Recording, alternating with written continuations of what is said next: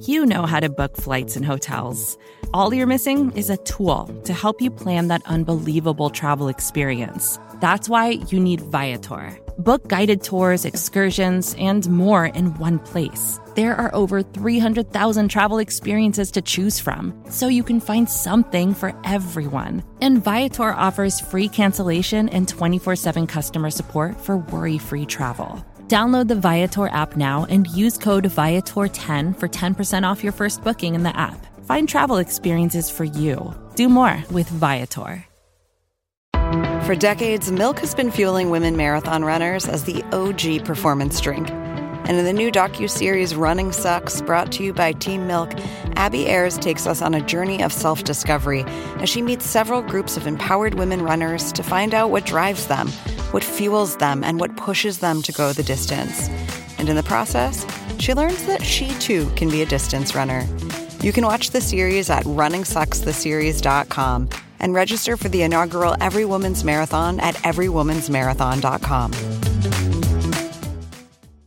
Before we get started, a quick word from our friends at Squarespace. Squarespace is going to help you make the website of your dreams. You're going to make your next move on the internet so easily with Squarespace. Go to squarespace.com, start a free trial, and enter the code LONGFORM at checkout. You'll get 10% off your first purchase.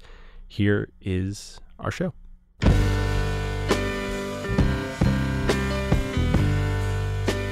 Hello, welcome to the Longform Podcast.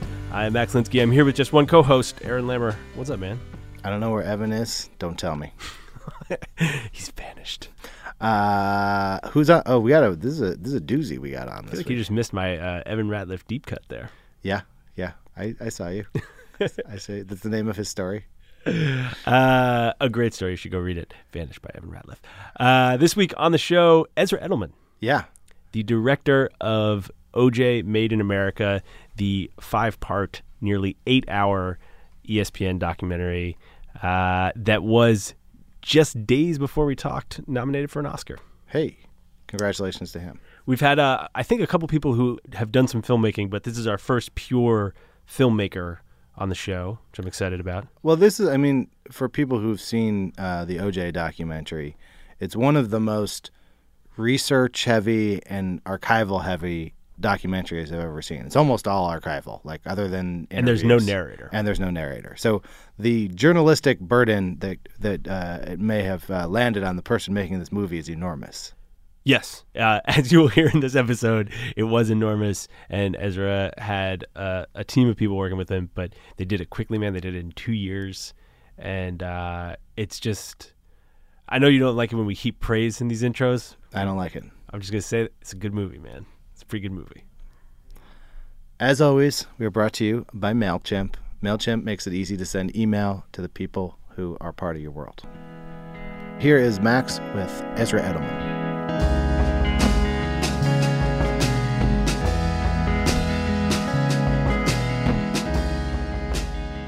Hello, Ezra Edelman. Hello, Max. What is up? I'm impressed by all the pictures of Larry Bird you have in your office. Is that your doing? It is. Well, it's like half my doing. Another person who works in this office bears a striking resemblance to Larry Bird. Oh, so it's not out of respect for his game. For me, it is. I grew up in Boston, and I am like a Celtics fan. You did a doc on Larry Bird and Magic Johnson. Mm-hmm. Does that stuff like stay with you for a long time? Of course. How does it not? I mean, I will say that there have been few more interesting experiences and intimidating experiences in my life than sitting across from Larry Bird. Yeah, what's he like? First of all, he's enormous. I mean, he's a huge man. And there was a level of the intrigue of interviewing someone that you understood had zero interest in being interviewed and zero interest in being a part of a movie that you were making. And had made very few concessions in terms of what he would allow. So you know that you have this finite amount of time to talk to someone that is, by reputation, very averse and very uninterested, if not disinterested, in doing interviews and in talking in general publicly. And yet you know you're making a movie that relies on his talking to you Did you? There's a very real chance that he would just listen to me and go like, nope, not answering that. Nope, not answering that. And so there was, I think my heart was pumping extremely fast over the course of the 2 hours and 10 minutes that interview took place. I know almost nothing about how interviewing for documentaries works. And like, I assume that an interview like that with Larry Bird is like super negotiated. Yeah, but not through anyone. It was more like he didn't negotiate anything about anything. It was like, you can't do anything, but I'll do a 2 hour interview. Why did he even agree to do a 2 hour interview? Truth be told, I'm guessing that the way the project came to be was more on the other end through Magic and through Lon Rosen, who's Magic's agent, and through HBO. And I think that like this was the story that we were doing, which is about the two of them, and it wasn't going to get done unless he participated. So I think he did it out of respect and out of true love for Magic, not because he was interested in being part of it. And you had like 1 2-hour session, and that was it. You got one shot. That sounds hard, slightly terrifying. It's both, but it's also what makes me enjoy what I do. I mean, there's a level of, I think any interview I do with people is always for me like preparing for an exam, mm-hmm. in terms of thinking out what you need, what you want to ask, what you hope to get, being so studied and fluid in the things you want to talk about. So you're not sitting there going, similar to if you're having a conversation, doing a podcast, I'm not sitting there with a bunch of questions in my head. Right. Or sorry, like on a piece of paper looking at Vic. And now, so you were born on December 7th, you know. But part of what's different about it than like say doing a podcast is like there are specific things you need him to talk about, right? Right. And so, but where I think in that exercise specifically what made that easier was when I did it, which was essentially he was the last interview I did for that film, or I think the second to last. And so in some ways I've built, through the course of having done all the interviews leading up to that point, I've already built a structure and for what I'm doing as far as the story I'm telling. So in some ways, I have a more disciplined approach because I know where I need to plug him in the story. So it's not like I have an open-ended thing of like, Larry Bird's the first person I'm interviewing for this film that I haven't, you know, sort of completely focused. Right. And if so, that would be a non-starter. I'd be like, I would still have a plan. I would still know the moments. But there are specific things where in your head you already know what other people have said. You already have scenes in some ways built in your head. And you kind of know where, because a lot of that interview like that with him in that 2 hour time frame is you were constantly in real time going, did he give me enough for this thing? Okay, I'm going to move on now. Right. Like, and you have to decide what are those moments, what's needed, and did he just give you something that is usable and interesting? And if he did, I can't belabor this. How important is it for you to, in that moment, or like in general in these things, like to develop some rapport with someone? Because like you're never in these interviews. Rarely. Yeah, you edit yourself out for the most part. Yeah, I think there's like... In OJ, I was in a few more because there's no narrator in the film, and I understood that my voice sometimes would need to be used as connective tissue and or to emphasize the point. And there were a couple of moments where it seemed like you're there, but your voice is kind of faint and in the background. It's I certainly don't. I purposely don't wear a microphone. I don't want to be a presence. I want to be off mic.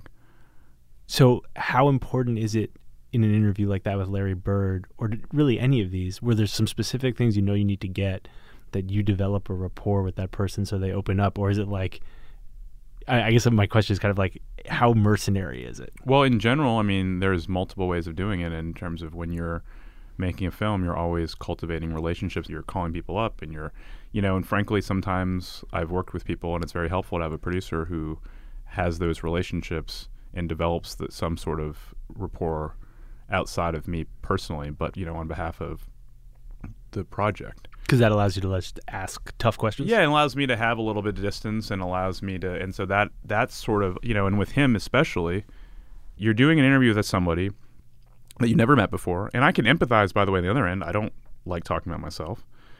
And thanks so much for coming on the podcast. And in the case of him, I'm doing an interview where I know that I'm going to have to ask him about his father committing suicide. And he doesn't know me from a hole in the wall, and he doesn't talk about this thing publicly. I don't know that he ever had. And so for me, there's like I'm not messing around with you. I'm going to do this interview. You understand what I'm doing. And I'm going to do it chronologically. So there's no surprises. I'm going to lead you up to that point. I remember this so vividly. Like, literally, we got up to the point of almost the end of the first tape, and I was about at this point. I'm like, oh, fuck, man, we have to change tapes. And then, like, but he knows what's coming. And so in that moment, you're like, how am I going to do this in as respectful of a way as possible? And I have no idea how he's going to respond to me. And, like, you know, you don't know the alchemy that begets responses from anybody or begets someone sitting and engaging with you. And so that he sat and engaged the way he did, and in a real way, which is, it's not like he talked a lot. He was true to who he was, but he answered my questions. How'd you ask that one about his dad? I don't remember. I mean, what I remember is the palpable nervousness that led up to that moment. There is a moment, though, within the first 10 minutes of the interview where I was talking about, like, his childhood and his brothers. And, you know, he's talking about, you know, them messing around and, like, his brother beating him up. You know, like, it's like, it was like he actually went beyond what he had to do. He talked, he told an anecdote, and I was like, okay, I think we're going to be okay. But it was really like, it was that nerve. You're like, I don't know what's going to happen. And so, and in the end, all those, and this is what happens with me. You do an interview and, like, immediately, like, I don't know what just happened. Like, I don't know. Like, you walk out of it. Like, walking out, I'm like, I don't, I'm literally, by the way, after it was done, he got up and I said, you know, I'm always, like, wanting more. And I said, I had this idea of how I wanted to open the film. And there is that movie, I don't know if you remember it, The Straight Story. Is that what it's called? I don't know. With Richard Farnsworth, who was an old guy in Indiana. Okay. And he would drive around on, like, a lawnmower tractor. It's not ringing. I can picture Larry Bird driving around Indiana on a tractor. He actually cuts. He has a house where he has this huge lawn, and he actually cuts his lawn. And there's a famous story about people in Boston looking at him cutting his lawn. Like, there was Larry Bird cutting his lawn, because that's his whole thing, his work ethic. Like, that's who he is. He Larry Joe it. Bird. He would cut his own grass.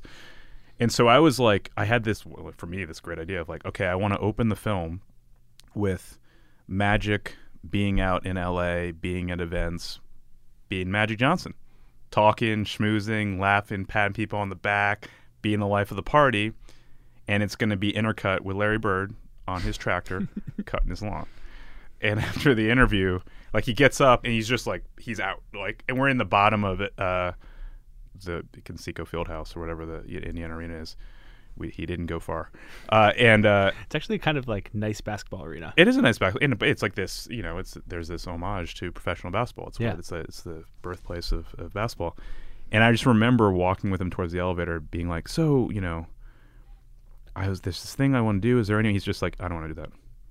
And I said, he's like, sorry, I'm not going to do that. And he's like, thank you very much. And it's just like, he actually was pretty respectful, but was just like, I'm not. That's definitely not happening. I'm not having that. And so, like, in the end, I just remember that night talking with our DP who shot the interview, and him just talking about the way Larry was in the interview, and he was just sort of like, kept saying like, I don't know, or whatever the tick was that he. And so there's the feeling of, I don't know what just happened. And so you go back and then you watch this interview, and this is where it's different writing a book or versus making a film.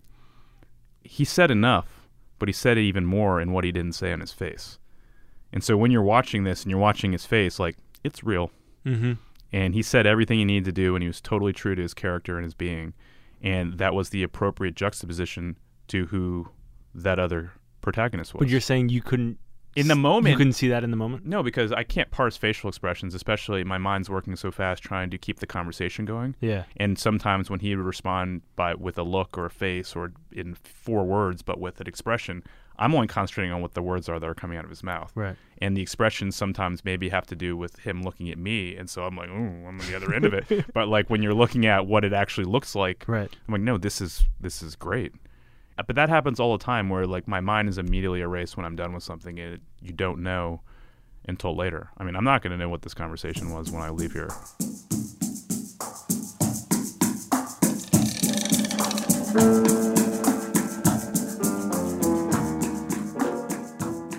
Hey, I'm going to pause things here briefly. This is Aaron, one of the co-hosts. I want to tell you about our sponsor, Casper.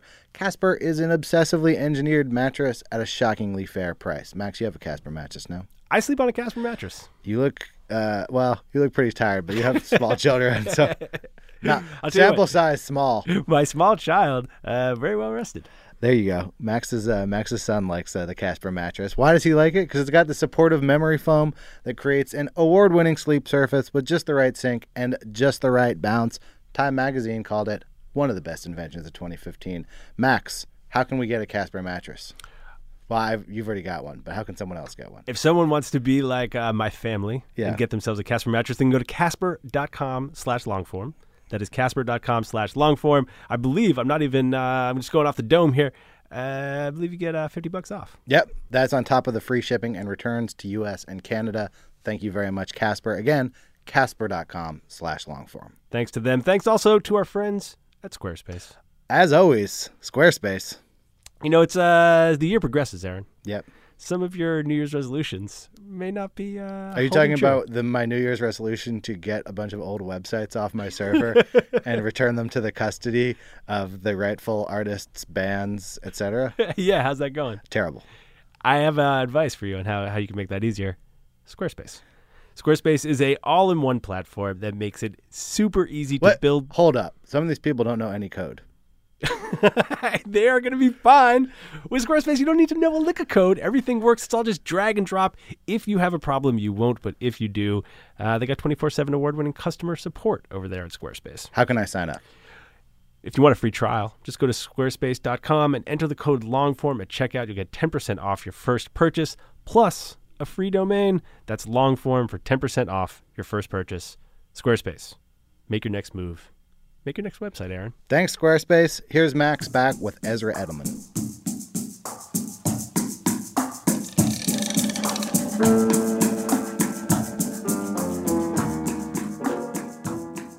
Well, I have one more interview question, and then we're going to talk about your movie. I'd rather just talk about interviewing people. Well, we can. I as listeners to this podcast know I could talk about that all day. But here's my question: is like I still don't totally understand from like a tactical standpoint how you do these documentary interviews.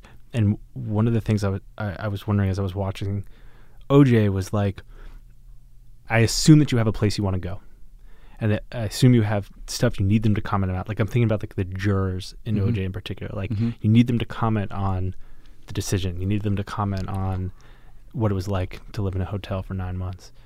But I wonder whether you have space in those interviews to like have them go in crazy directions and find totally unexpected stuff, and how often are you plugging people into holes in the story you're trying to tell, and how often do those interviews take your story in like a completely different direction? I think it's the latter is rarer than you would think, because a lot of people say, what's the biggest surprise? What did you learn? When you're like, I don't know that I learned a whole lot.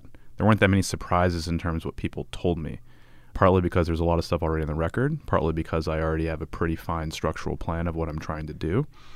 And so rare is someone going to go off on a tangent. I'm going to be like, I had no idea. Now, there were things. I mean, this is where it gets back to, and this is the luxury of doing a film that is so vast in scope. My philosophy in making this film and films in general is knowing that I want to truly incorporate these characters into this greater landscape of the story I'm telling. In this case, the city of Los Angeles and all of this world that preceded, the trial in 94 and 95. I'm going back 30, 40 years. So every person I talk to, depending on who they are, I'm interested in what their life's like. I'm interested in how they fit into this landscape. Black, white, athlete, cop, celebrity, whatever. I want to know their experience, because that's all going to inform the world I'm building simultaneous to, the specific events that they were a part of in the story. Mm-hmm. And that's where I'm learning something in the moment. So if it's someone like Ron Shipp, who was a cop in the LAPD, a black cop who befriended OJ and was close to him. And so for me, I'm interviewing him for those reasons I just said. He's representative of the chumminess that OJ enjoyed with the LAPD, and sort of to hit at the, irony or the idea of that OJ was framed by the cops. Like, here's a guy who received preferential treatment from the cops over the course of decades, combined with the fact that, and then he testified against him, and he's a cop. There's a certain moral center to that. And so I want to understand that experience. And I know he got sort of tore up on the stand. So it's like, that's why I'm there, and there's enough to talk to him about. But what I don't know when I sit down and talk to him and I'm at his house, I don't know that he was a kid who played football growing up, that he just sort of is 5 to 10 years younger than OJ, not even, who idolized the guy, who snuck into the UCLA USC game in 1967, which was the game that made OJ a star, that, you know, within 6 months of that moment, he was at a football banquet, you know, receiving an award as a teenager, that OJ was there and name checked him. And you're starting to like, oh, there's a story here about celebrity and idolatry, and this is this guy's hero and how he sort of figured out a way to form a relationship with this guy. And I'm, you know, immediately my mind's going, oh, this is, he represents this thread throughout the entire film in a way that I didn't know he would until I sat down and did that interview. And that's where I just allow myself, based on the time and what I'm doing, to have the space for those things to wash over me during an interview, where I'm like, oh, if I didn't have to ask him about him at all. Right. Like, his part of the story, as far as I'm concerned, could have started in the mid 80s when he was hanging out with OJ. In a way, though, like, that story that you just told is kind of like, it feels like a metaphor for the whole film in a way, right? Where I've read a bunch of interviews with you since the movie came out, and every single one of them is like, why this story? Everyone knows this story. And that's a totally fair question. But what the film does is, like, it sort of says, you think you know it, but you don't. And Ron Shipp has probably been interviewed, what? Yeah, that's the thing. Ron Shipp has been interviewed countless times. But help me understand that. Like, how do you get Ron Shipp to know that this one's going to be different? Well, he knows it's different from a standpoint of having talked to Tamara Rosenberg, who was our producer, who did a lot of the outreach to a lot of people in the film. He knows it's different, that it's not simply about the trial. He knows it's, you know, was being conceived as, at that time, a 5-hour film. He knows that we were going to talk about all the context that led up to the trial. So he already knows from an ambition standpoint it's different. Then I think what happens, and this is what I can't explain to you, I don't know what happens with somebody. They've agreed to a contract, which is they're sitting down to talk about this. I have too much respect for the decision to do that, even though some people are motivated just by being on camera and being like, but like, that's not something I would do lightly, if at all. And the thing that I have to offer in return is empathy, preparation, and lack of judgment. I'm not there to put him on the stand. I'm there to provide as comfortable an outlet for him to discuss his experiences as openly as possible. That we arrive at a point, however long in the course of an interview, and he breaks down and cries when talking about sort of his way of like looking at these crime scene photos, when he sees Nicole, who he knows and had such love for. Like, I don't know that's going to happen. That just happens. So however we provided a space for him to feel comfortable enough to open up to do that. I mean, honestly, there are too many of these moments that it's documentary, it's unscripted. You don't know who's going to say yes to you. You don't know how they're going to engage with you once they do. You don't know what footage exists in the world. You have an idea for a story you want to tell. We are prepared. I do sort of meticulously write out a very, very, very, very, very, very, very, very, very long document that sort of is the result of a lot of reading and a lot of thinking and a lot of conversations. So I have a plan. If I sat and did all these interviews with people and was like, okay, I'm interviewing you today, Max. So how'd you know OJ? Yeah, how'd you know OJ? Like, and it was like, this would have taken me 15 years. Yeah. I mean, truly. And if it was like, how long did it take you? 2. Can you tell me what that document looks like? Sure. It's in this case it's probably a 60-page Word document. It's kind of written. I kind of write it like a story to myself. Like, if I sent it to you, it wouldn't be bullet points. It'd be like you're sitting down to read a story. Like full on written out paragraphs. Written out paragraphs, and I quote OJ from articles I would have read that were. He was on the cover of Sports Illustrated in 1975 talking about this. So it probably starts out as bullet points and thoughts, and then I start filling it in around those things. Mm-hmm. And then I start writing it out in a way that if you're like, oh, I understand what this is. What's the first time someone else sees it? Depends on who they are and if they've worked with me and if I trust them, and it's like on a need-to-know basis.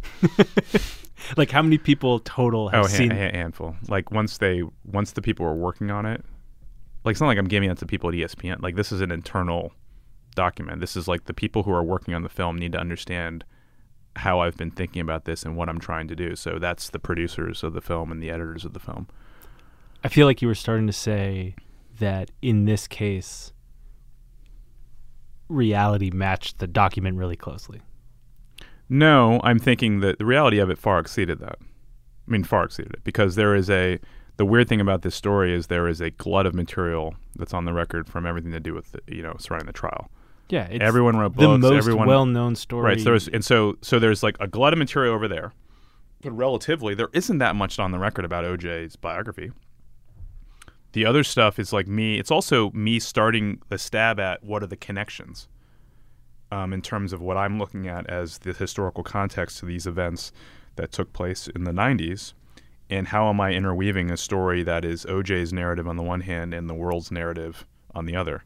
And I'm trying to already take these historical events and where OJ's life and trajectory fits in them. You know, there's certain things that got me into the film, which was... So I'm a sports nerd. I know everything about... I know OJ's story. I knew when he got to USC. I understood what that place was. I understood who he was. So black kid coming from the projects in San Francisco arrives at lily white school that's conservative, apolitical, privileged.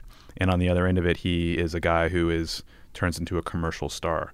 Now, that's juxtaposed on two levels, which is he's coming of age and coming into his being as a famous football player at a time where there was this movement of black athletes, and he went the other way. And so I understood there already was this schism. He chose his individual ambition, his desire for fame and wealth, his desire to transcend race for his own personal well-being, which spit him out into a place, you know, his being at USC in this place is really akin to where he ends up living in a mansion in Brentwood. That's the start of that acculturation in Los Angeles. There not only is that a juxtaposition to that movement of black athletes, but where USC is, a budding Watts, which burned in violence a year and a half before he got there, is very much a juxtaposition to the struggles of rank and file African Americans in this country, that in this city that he was going to call home for the next 4 decades. That's the story I was telling. There is this narrative that was OJ butted up against the lives of other people who are of the same race of him. When ESPN came to you and said, we want to do a 5-hour OJ documentary, and 5 hours eventually turned into 8 hours, but when they came to you and said that, how much of that story that you just told did you see? That 1965 to 68 period in time was, I can't tell you exactly the percentage of instinctive versus learned, but it was probably more instinctive than it was learned. Mm-hmm. I know enough of that period, and I knew enough about OJ, and I knew enough. So there wasn't a part of you when they came and said 5 hours on OJ that was like... No, fact is, they said 5 hours before they said OJ. Really? And I was really into the challenge of making a 5-hour film.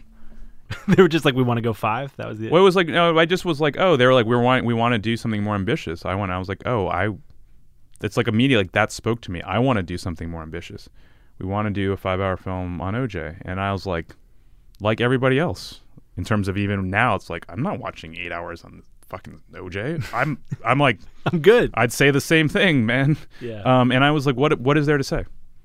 What more could I say about this? I've lived through this. I didn't even follow the trial particularly, but like I was a sentient being, like during, you know, I was awake, I was in college, like I know the conversation, I understand and a lot of the stuff to me, like I just, again, I understand it.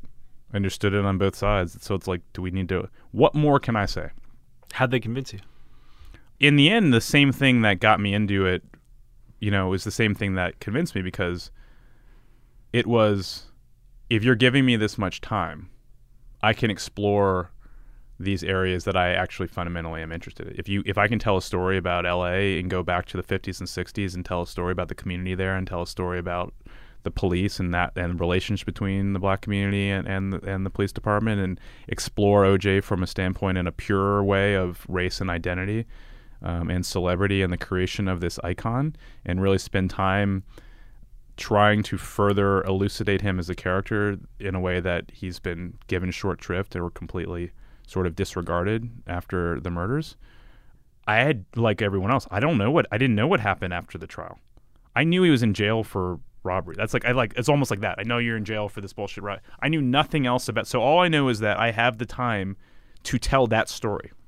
What happened after? That's what got me in. Everything before the murders, everything after the trial. I gotta tell you, man, it comes through in the film. Like, those are the parts that I will not forget. That last chapter is so dark. And I'd forgotten. I'd either forgotten or never known, you know? You don't, because also, why would you want to? At a certain point, it's like, we all needed to check out. Yeah. And the amazing thing is, for this long-standing conversation about did he do it or not do it, which I couldn't have given less of a shit about. Do you still not care about that? I have an opinion about it. I don't care about it. But it's like, it's not what it's about. And so for me, what I was going to say is that, like, everyone's so fixated on the details of what happened on June 12th, 1994. I'm like, just look at how he spent the fucking, his years afterwards. That says a lot.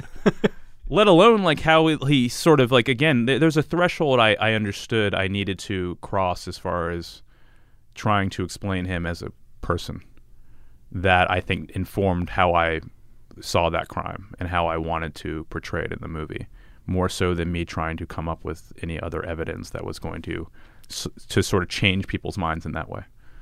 I'm going to take a guess as to what that read of yours was on him as a person, which was this haunting and diabolical charm that he had, and his ability to turn that on and turn it off. That's a thing that you keep coming back to over and over and over again. And I'm sorry to keep harping on this, like, how much did you learn doing it and how much of it just, like, hewed to that original idea and document. But that one, like... That's learned. That's learned, by the way, not through even specific anecdotes that you get from talking to one person who's close to him. That comes with the reinforcement of voices and experiences. Over and over again, people say... Right, so that's the other thing where there is a process to this that you need to go through where facts are facts, you know, but there is a truth that you know is elusive, and there's no such thing as truth, but you are, that this is why this is a journalistic exercise, because you're going through and talking to these people who spend all this time around him, and you are not only building up this case for yourself in terms of, you have to decide what you think of this person. You're going to portray this person for the world to absorb, and it has to be true to the experiences of these people that you're talking to, and you have to have a great enough cross-section of people who spent time around him, who played with him. That's why, by the way, I wasn't out to demonize him. The easy thing, and what so many people do when they've done things about OJ, it's like he ceased to be a human being after that murder trial. He was either a symbol, or he was, you know, evil incarnate, or maybe he was a hero who beat the system. He wasn't a fucking person. So it's like, if nothing else, I was like, can we restore this man's humanity? Good and for ill. When did that idea of him, concept of him become real to you? I mean, I think it just becomes increasingly real. I mean, I've never met the man.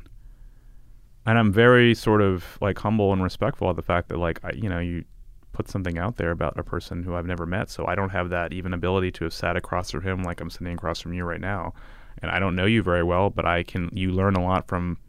You know, I mean, well, that's the sort of actually the irony or the funny thing about what I'm about to say is that, and it's in the film, talking to his manager at the end, we're talking about the idea if I had got a chance to interview him or meet him. And he was like, oh, you'll like him. And I was like, pretty sure I don't know about this. But that's one of my favorite parts of the movie is that scene with Wendy Williams. Oh, man.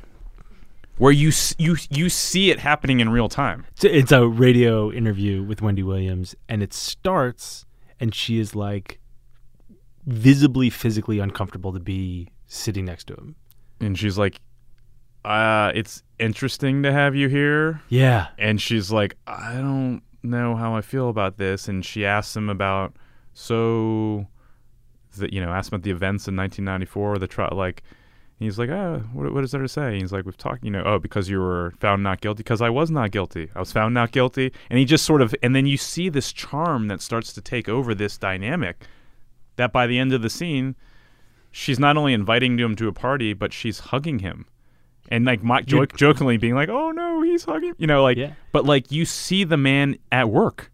I mean, she literally says like, I hate to say this, but you are damn good looking, yeah, OJ. Yeah. Yeah. And no, she also says, you did it to me. Damn you, OJ. I like you. Damn you, OJ. You know, you're like, you're just like, oh my God. There it is in real time. There it is in real time. And by the way, that's why also this is all complicated. That guy's not evil incarnate. Now, I don't know what it's like if you spent more time around him. I don't know when you'd get to see a different side of him. I don't know when that would sort of, you know, be less interesting to you, that superficial way of him charming you. I don't know. You sent him an email, right? Mm-hmm. I didn't know you could get email in prison. It's something called they have a J-mail system. It's like very, and by the way, there's a specific amount of characters that you can sort of like, so it's like up to a certain point. What'd your email say? In essence, I reached out to him towards the end of us, you know, shooting. Yeah, but I mean, like I wasn't. Like, did you say like, "Dear Mr. Simpson"? It was 100% respectful, of course. And it was, I'm doing this movie. I knew he knew about it, and I said, "This is what it is in concept." Sort of, kind of like I would do with anybody. We're making this, you know, long film, and it's inclusive not just of the story of a murder and a trial, but about, it was impersonal in that way, and it was about, but it's about your life, and it's about all the events and context, and so he gets the same spiel, so he understands it's not. And I say, I've interviewed this many people. I'm not hiding anything. I basically felt like I needed to do my homework and to learn as much as I could about the story and about you before I engaged you personally, and I've reached that point. And respectfully, if you'd be willing to participate and do an interview, be it for 5 minutes or 5 hours or 5 days, I would love for you to be a part of it. And crickets. Were you nervous at all when you hit send in J-mail? No. I was too far along in the process. I also knew that he wasn't going to say yes. So you didn't think there was any chance? No.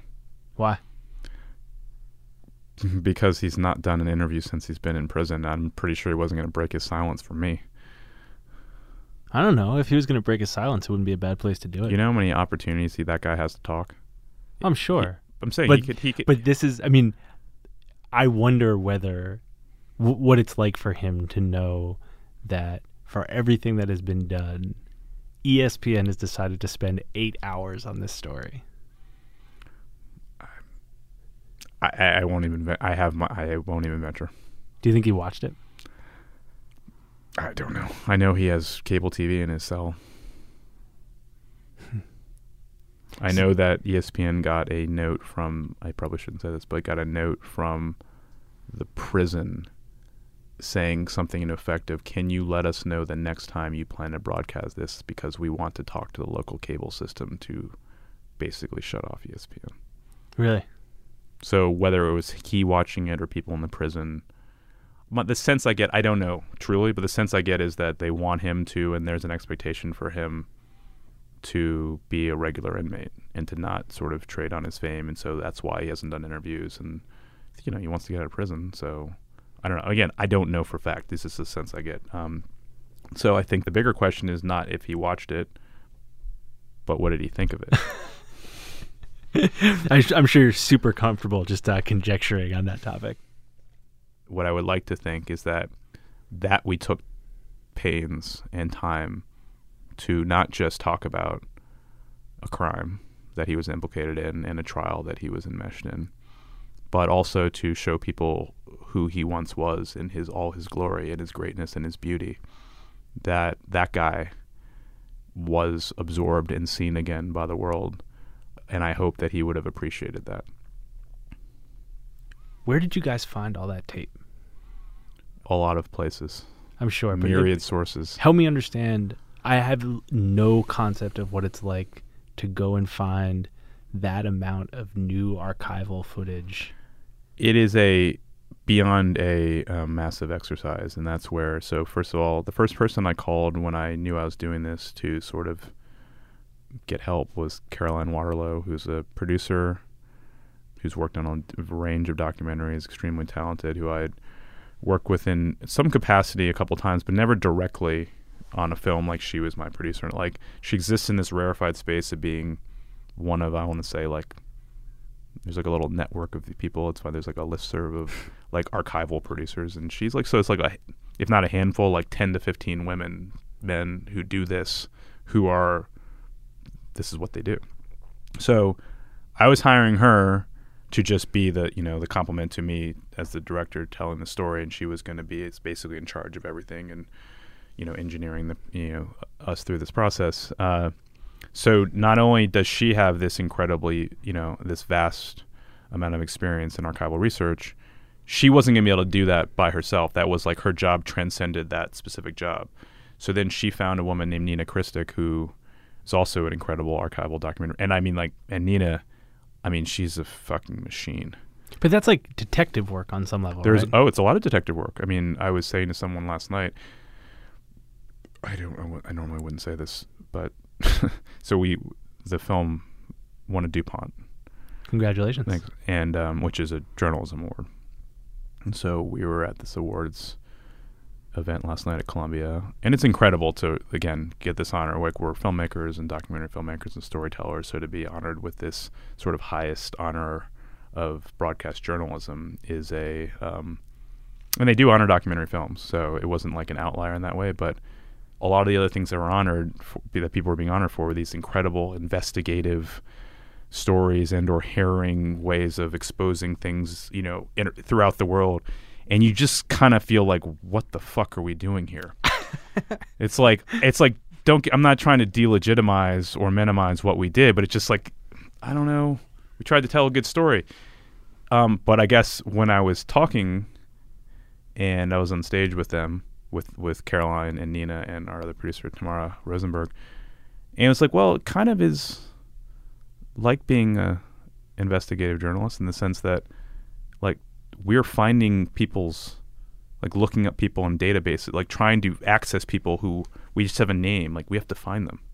We have to track them down and figure out a way to get them on the phone, find phone numbers that shouldn't exist or don't exist, to just figure out a way to access them so ultimately we can talk to them, so maybe they can be in this movie. So that's one aspect of it. But the other aspect, to your point, is that the amount of footage that has to be culled through, located, sourced, it's astounding. I mean, we probably were working with 800 hours of footage ultimately for the film that we made.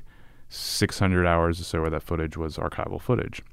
And Nina and Caroline essentially are taking both a micro and a macro approach, which is, you know, from the get-go, it's like Nina, you have to find every single interview that OJ's ever done, because OJ's a character in this film that's germane to what I'm trying to do, but like, he's not in the film, so his character needs to be, so every interview that we can find. So it's like, that's one thing, or like a general, like, oh, we're telling this narrative about the LAPD and then we're going to include the history of the LAPD, so we have to find all this footage of that, combined with, oh, we know we're talking about this fraught dynamic, so can we find every example of footage where there might be a cop, you know, sort of in a, you know, it's like there's a macro, then there's the specificity of certain things, which is like, I'm telling a story about this, so we have to figure out a way to convey this visually in the film. If it's the, you know, run in the UCLA USC game, it's like, I know that exists. I'm not worried about that. That's more like, where is it going to come from? What's the best quality of footage that we can get?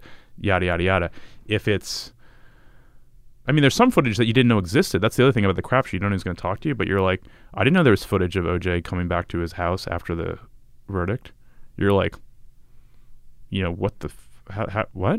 So there's a lot of things that, like, again, the Wendy Williams footage that came from his manager, you know, who I didn't know existed before we started doing this. And this guy shot hundreds of hours of footage of OJ. That's where you got the flag thing too. No, right? The flag thing came from his agent, Mike. Oh, right. But even in, these are all personal sources that all have to do with very specific, by the way,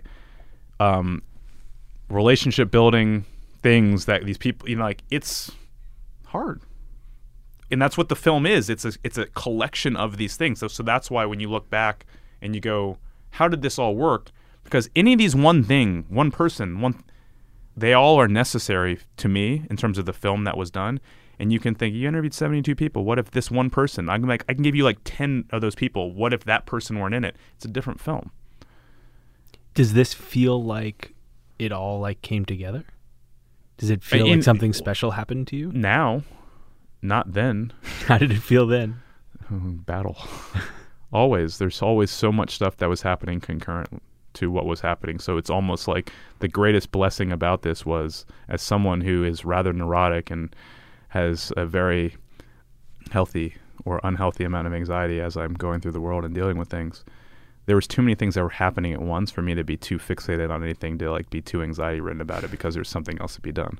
You have three editors working and you're not done shooting and you're trying to do A, B, and C and put the thing together. And if someone's not saying yes to you or responding to you, or eventually you're like, okay, well, I'm filing that away for now. We will come back to that later. You were able to like compartmentalize your anxiety. There was always something for my anxiety to focus more intensely on. I mean, look, it's a terrible thing, and I don't want to sound like, look, I love what I do, and I love the challenge of what we were able to do, and I couldn't be more proud of what we were able to manage. And I say that because it's like every person who worked on this film, if not morphed to my own level of obsessiveness, they all were so individually proactive and passionate in how they went about making this movie in a way that would have been impossible if they had not been that way. And you can't, this is a work ethic, and this is a professionalism, and this is a, like, I don't want to say that's uncommon, but it's uncommon. And so on the other end of it, I feel like, yes, it all came together in a very special, meaningful way, because there are so many things about this film and so much dedication that had to be, sort of offered to every single thing to get done. If we did 72 interviews, I feel like... How many of those 72 are in the movie? 66. 66. What didn't make it?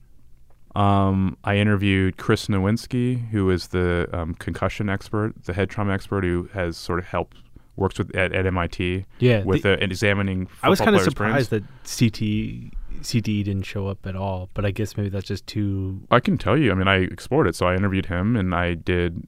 CTE is the concussion-related disease. Come on, tell me what it stands for. I have no idea what it stands for. Yeah, I do, but I'm going to butcher it, so I'm going to... It is the brain disease that all of these football players have been found to have, the result of multiple concussions. Right, and you can only know if you have CTE after you have passed away. So these former athletes, not just football players, hockey players, and boxers, have had their brains examined after they've passed away. And so these guys at MIT sort of, there's a brain bank, and so they solicit these people who have often experienced erratic behavior, and their families have been sort of very struck by knowing that, like, this isn't the person that, Right. So they've donated their brains, and a lot of people have found to have this disease. Now, the exact correlation between this disease and this erratic, oftentimes violent behavior, there's no one-to-one, even though it is kind of a one-to-one. So I went and interviewed Chris Nowinski. I interviewed Robert Huizenga, who was actually OJ's, the doctor. He was the former Raiders team doctor, and he was the doctor that Robert Shapiro hired to examine OJ the week of the murders, examine the cuts on his hands. But those two people were in a scene that we cut about OJ having CTE. Why did you cut that scene? Because we had this scene, and it was going to be in part 5, and it was basically trying to sort of, in some ways, ask the question. I mean, again, I feel like there's a lot of questions that I asked in the movie. I'm searching for, trying to explain, what this dynamic was with this person, but also with this trial. Narratively, would I have loved to have paid off all that time I showed you seeing him play football to be like, and this actually had a real cause to him, his, change in character? Yes. Having said that, I also thought it was a cop-out in the end.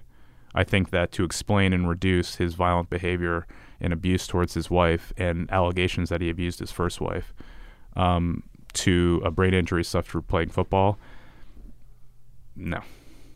And I thought that was irresponsible. Well, it's also, you've done this 8-hour examination of the man and his life and nothing in that movie is circumspect. Right. The whole point is, like, this is one of the most conspiracy-laden stories in American history, and my understanding of your film is you were trying to remove the conspiracy from it. I'm just like, here it is. Here's the guy. You tell me now. That's the other thing. I'm going to force you to live with who he was. And so for everyone who could get caught up in the politics of the moment, which is real and true, and the emotions of the moment and things that had to do with them personally more than the thing itself, I think it's like part of the philosophy was like, I watched this. You were saying before that, like, you went into this with questions. What was left unanswered for you? There's plenty of questions that are unanswered. I don't know that I fixated on them. I actually do feel strange about this. When you spent this much time working on something and you were so passionate and dedicated and sort of putting this together, and so were all these people who worked alongside me. And the way that we worked and the way that I worked, it's almost like akin to something that was like this obsessive thing that was in my brain before I started working on it. I didn't think about O.J. Simpson. I didn't care about O.J. Simpson. And so on the other end, to be like, what are these questions that were left lingering? I'm like, didn't have them. Do you feel satisfied? Fulfilled. I don't know that I'm ever satisfied. What did you learn about America? Beyond that it's a fucked up place, but I already knew that. Yeah. I think I learned that it was more fucked up than I realized. And not so far as the, like, so what's interesting about people's responses to the film, the amount of people who said, I had no idea. You're like, really? Because it's, I mean, they're saying I had no idea America was fucked up. No, I had no idea about that history, about that context. Now I understand why people had the perspective they had during the trial. I understand why black people, responded that way to the verdict. I didn't understand it before.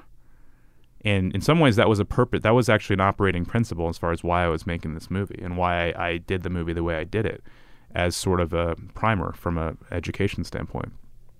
But I think there's something depressing in that at the same time, mm-hmm. which is this is something that was, for me, it was understood. So it's almost like those reactions like confirmed your assumptions?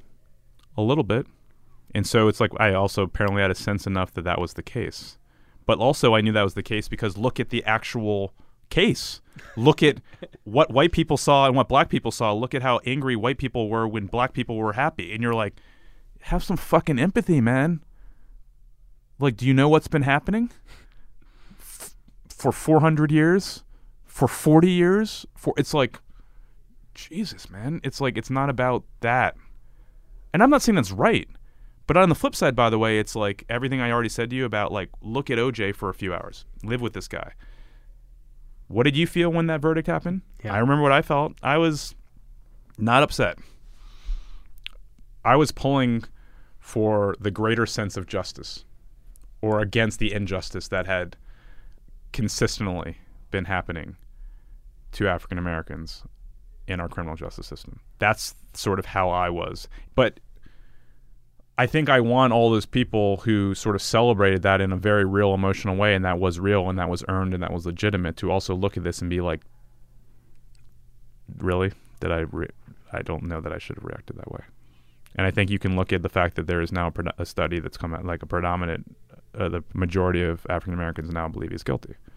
That has to do with evidence that can't, the civil trial and sort of, again, how he lived his life and where he is now. I'm sure all these things had bearings on that fact. But that's the other thing. It's like, this was a moment. This was a specific moment in a place and a time. Well, it's also, I mean, watching the film, it didn't feel to me like it mattered very much whether or not he was guilty. Yes, this was, I mean, look. When Marcia Clark in the film says it was so much bigger than us, true. I also think that's a way of sloughing off a little bit of responsibility, Sure. But, like, it's also true. You can make an argument that there was no better time to be accused as a black celebrity of murder than in Los Angeles in 1994. Like, it was a perfect storm, and, like, for all the shit that we're talking about in the world, and now I'm bringing it up about what happened in the election, it's like, There's not one explanation. It's a perfect storm of shit because it makes no fucking sense. Yeah. And in this moment that we are currently living in, the human desire to be able to find one thing to hang the narrative on, one story that lets it make sense, is so strong. And it feels so clear to me that the person who is in the White House is there because a million different things happened. Correct. And the fact is, you're smart enough to, even in this moment in time, to parse 500,000 of those things. But in terms of how we absorb it and how we think about it and how we talk about it, we're still just like, it's this, it's this, it's this. And so in some ways, there is an analogousness to that time because these things were there. It was apparent. There are all these factors that went into this. I think people could have thought, but you need that explanation, or you're so fixated on this one thing in the middle. Did he do it? So in this way, it's like, wait, yeah, we have the brains and the smarts to, like, we can't, sort of chart a course to what the beginning of what all these disparate factors were. But there are enough things that if we sat down and started talking about how to explore it, like, I think we can say, no, there is a better way of looking at this. And it's complicated. And we all have to take some personal ownership over it, though it also doesn't have anything to do with us. I mean, that's a little bit of the lesson in this. Like, we created this character. And watching it in this context, it made me think a lot about the nature of celebrity in America. Yes, and that's where, when I say what I learned is that America is even more fucked up than I previously thought, it's that. The superficiality of it. The sort of how we willingly are seduced by these shiny people and these shiny things. And again, when I've looked at OJ's trajectory, and this was an operating principle. It's like that schism, right? Of Jim Brown, Ali, Arthur Ashe, Bill Russell, these people over here in 1967. I'm not black, I'm OJ. I'm not black, I'm OJ. I go over here, I want to be on commercials, I'm going to be... And you chart that trajectory, that decline culturally.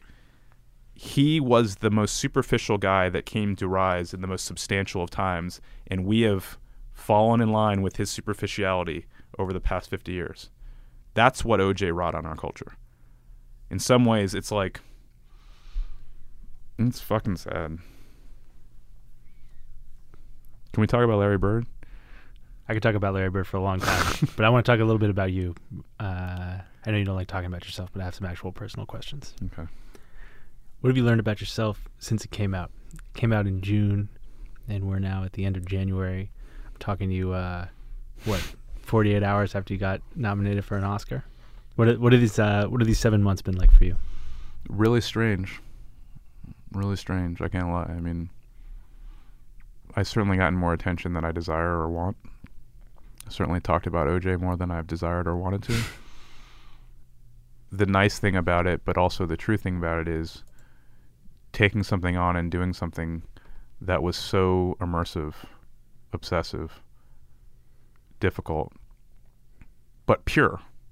Pure in the idea of, like, this is what I'm doing all the time. This is what I'm thinking about. I don't know how it's going to work out.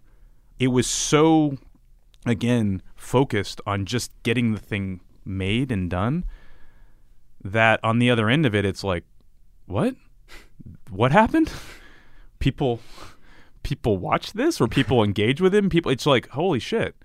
And that's great, because the only way for it to have worked out is if there was never any thought given to that before.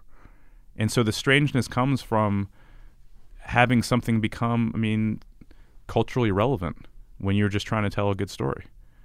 And it's weird. It's weird being sort of, not personally, but just having something you did be the object of this much conversation. But it's you, too.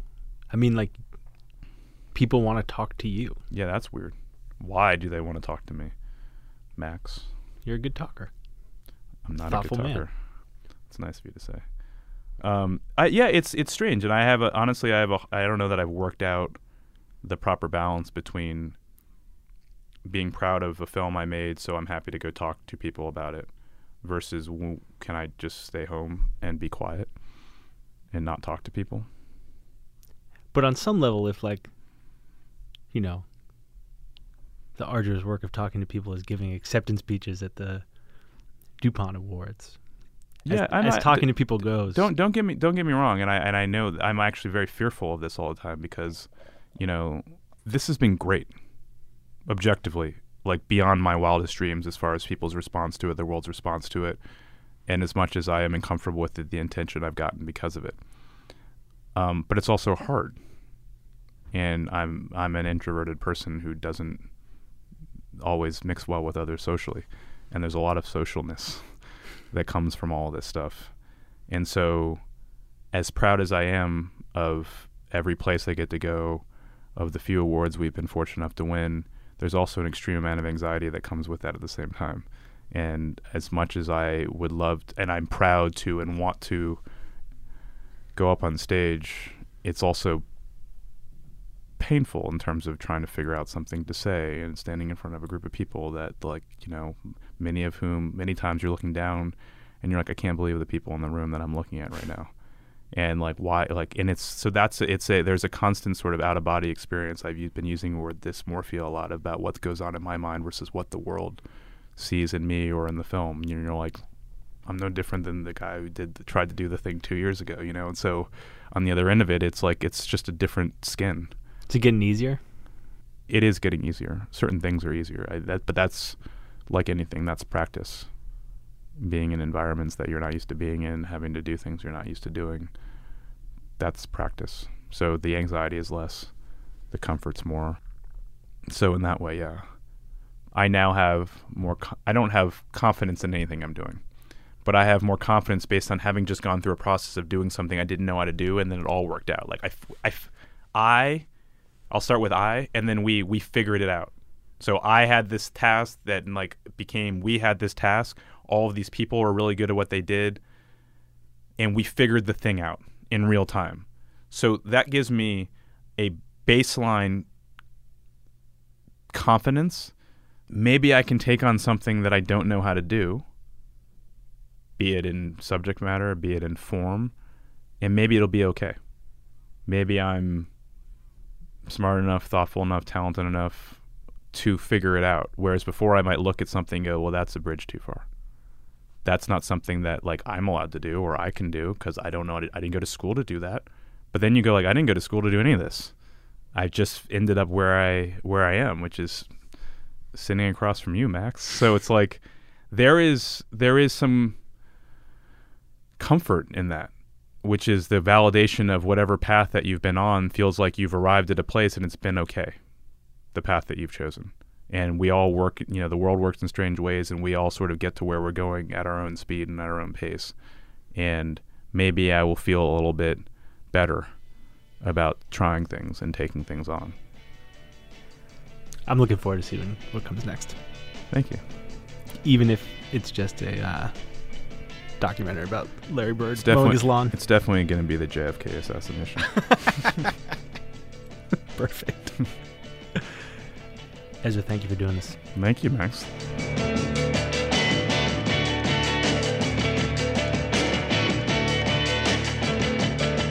Thanks for listening to Longform. I'm Max Linsky. My co-hosts are Aaron Lammer and Evan Ratliff.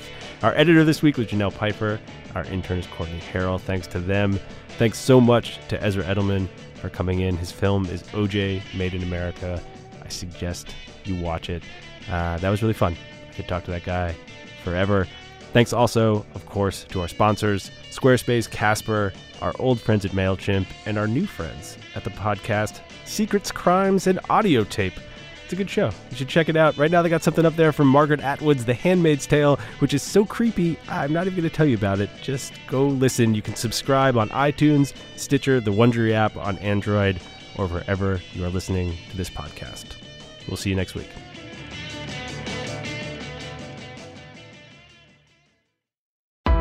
Why do you run? Why does anyone? I always thought that runners loved running, and that's not the case. Most runners hate running, but they choose to do it. In the new docuseries Running Sucks, brought to you by Team Milk, Abby Ayers learns why women runners everywhere are driven to go the distance. It really is about taking my power back and proving myself wrong. Team Milk is about fueling women's performance and helping them along their marathon journeys. You can sign up now for the inaugural Every Woman's Marathon taking place in Savannah, Georgia on November 16th, 2024. Learn more and register at everywomansmarathon.com.